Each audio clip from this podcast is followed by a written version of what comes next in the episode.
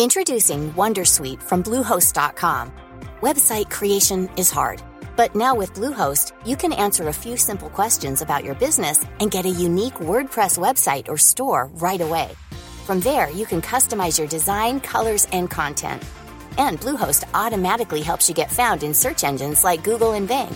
From step-by-step guidance to suggested plugins, Bluehost makes WordPress wonderful for everyone. Go to bluehost.com/wondersuite. The FT. In this week's show, BP results, its plans for the future, and the dilemma of big oil. BP will be smaller. It will aim to grow more quickly. I think there will be a focus to say it is going to be a pure upstream company with less downstream exposure. Boardroom shake-up at Glencore?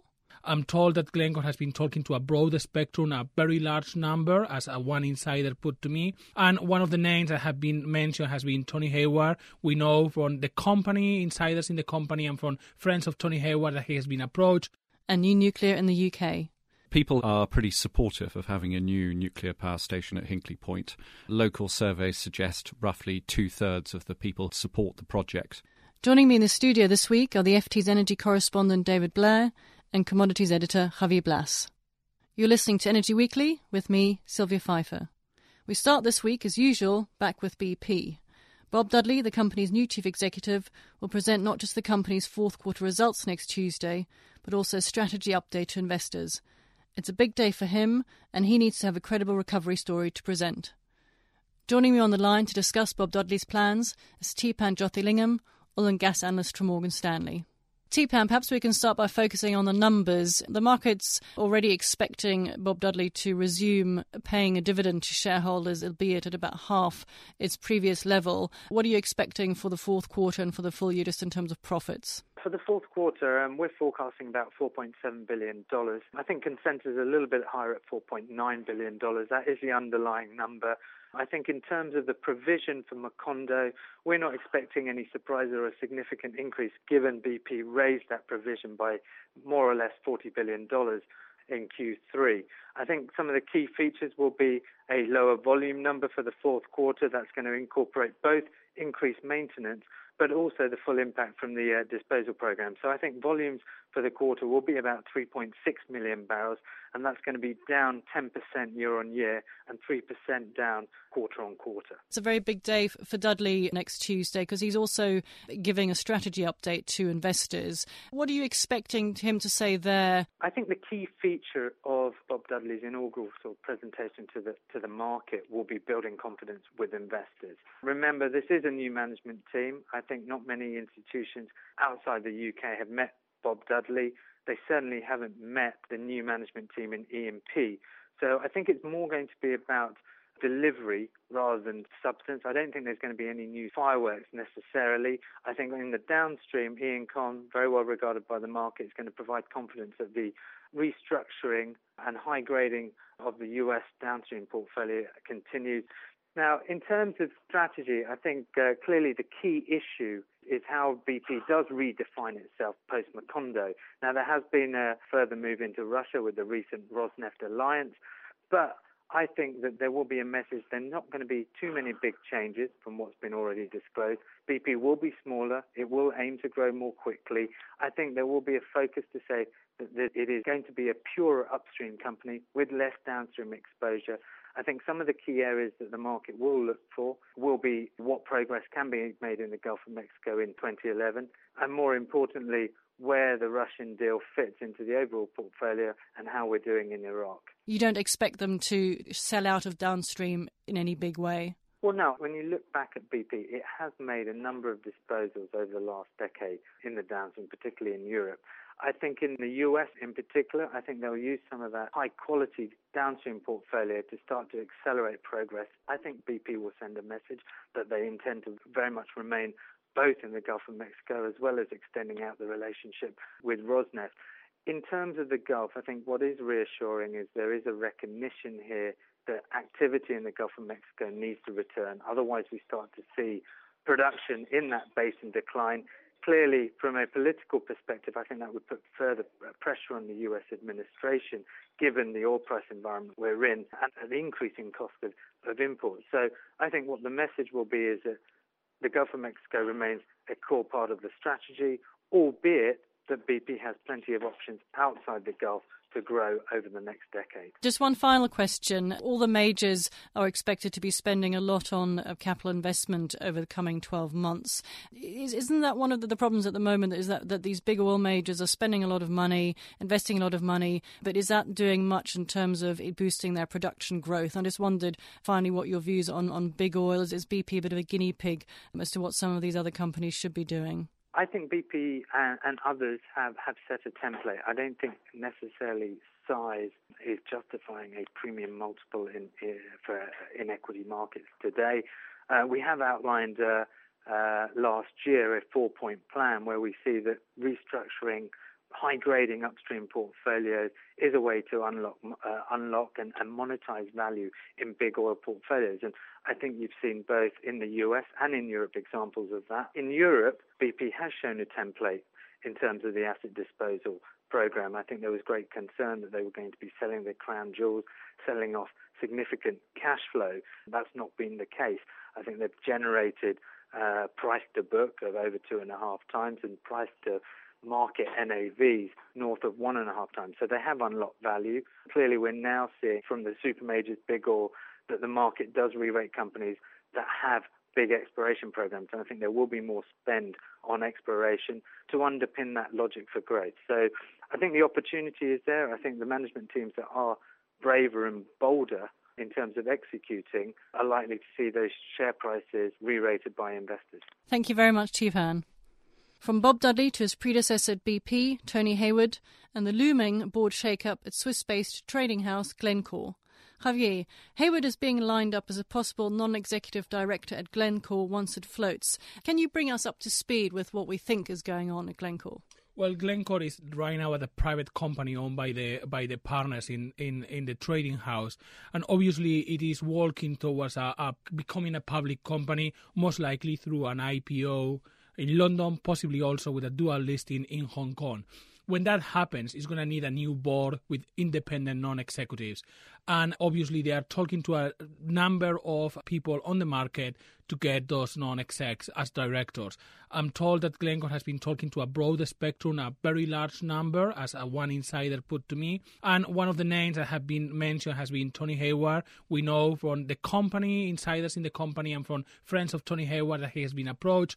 Ivan Glasenberg, the chief executive of Glencore, recently told to him, and he's thinking about it. He has different opportunities, but obviously Glencore is one of those names and natural resources that it is just one of those companies that they are symbolic of commodities. Be quite a nice comeback for, for, for Tony Hayward, obviously, on the back of the um, Gulf of Mexico spill. Uh, but Glencore is also one of those names that's, that's been around for a long time. How big a deal will be the float? Probably will be the biggest IPO of the year. The valuation of Glencore, the only publicly available uh, valuation that we have is $35 billion uh, back in June, uh, July 2009. But obviously, since then, the market has improved significantly. We were at the depths of the financial crisis back then, and now bankers are telling me that a number could be between 50 and 60 billion dollars. I believe that the management of Glencore will prefer to see a six uh, on uh, something above 60 billion dollars as as the base for the valuation. And we have now a way to compare Cargill, the world's largest agricultural trader based in the U.S., also a privately held company, recently did an operation who offer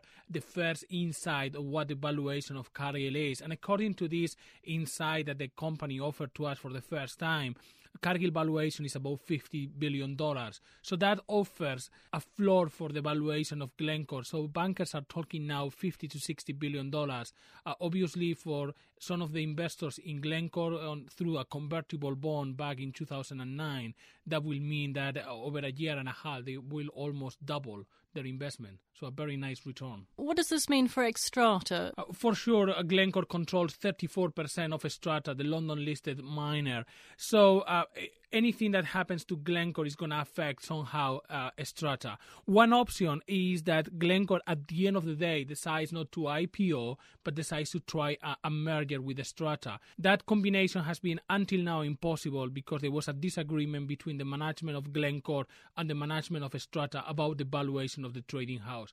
But now that the market seems to be heading to a valuation of 50 to 60 billion dollars, they may be a point where the two companies could start talking again. The other question is a public Glencore will probably at some point, particularly gets a high valuation of the 50 to 60 billion dollars, try a merger with Xstrata as a, as a second step.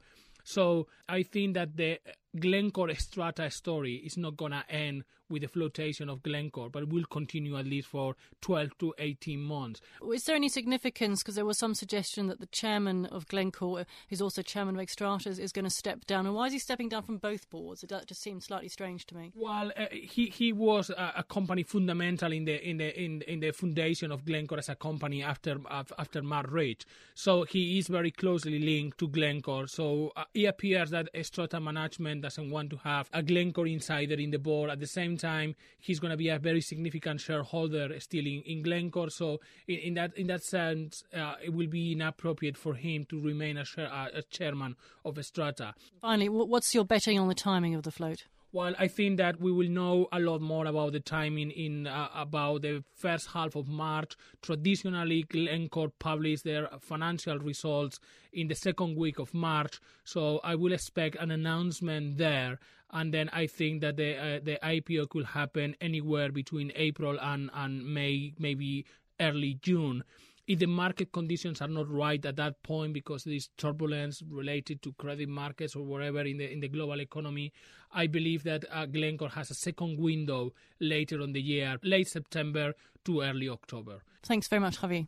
And so, our final topic for today developments in nuclear power in the UK. David, you've just come back from visiting Hinkley Point in Somerset, where the UK's first new reactor is going to be built for several years. What's the mood like amongst the locals? In general terms, uh, people in that part of England are pretty supportive of having a new nuclear power station at Hinkley Point. Local surveys suggest roughly two thirds of the people who live near Hinkley Point support the project. But there are specific concerns, particularly over traffic congestion. If you drive to Hinkley Point, you're struck by how you reach it along narrow country lanes. And in the next few months, the preliminary earthworks for the construction of a new reactor at the sea site are going to begin.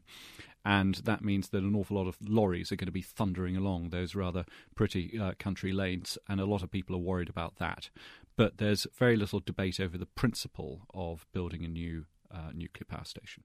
And and you went to the site, did you not, with with Chris Huhne, the energy minister? And what was his his view on nuclear? Because he, prior to becoming a, a member of the government, he, he wasn't he was opposed to new nuclear. Is that right? Yes, he said very clearly that he did not feel that nuclear power had a part to play in the energy mix of this country. However, the coalition agreement makes it very clear that they do believe uh, that a new generation of nuclear power stations are necessary uh, and Chris Huhne supports that policy. The way he explains himself is he says that his original objection was based upon the economics of nuclear power, and he wasn't convinced that it was commercially viable. Now, however, private sector companies are saying that they are prepared to build new nuclear power stations without any public subsidy, and Chris Huhne is prepared to support them on that basis.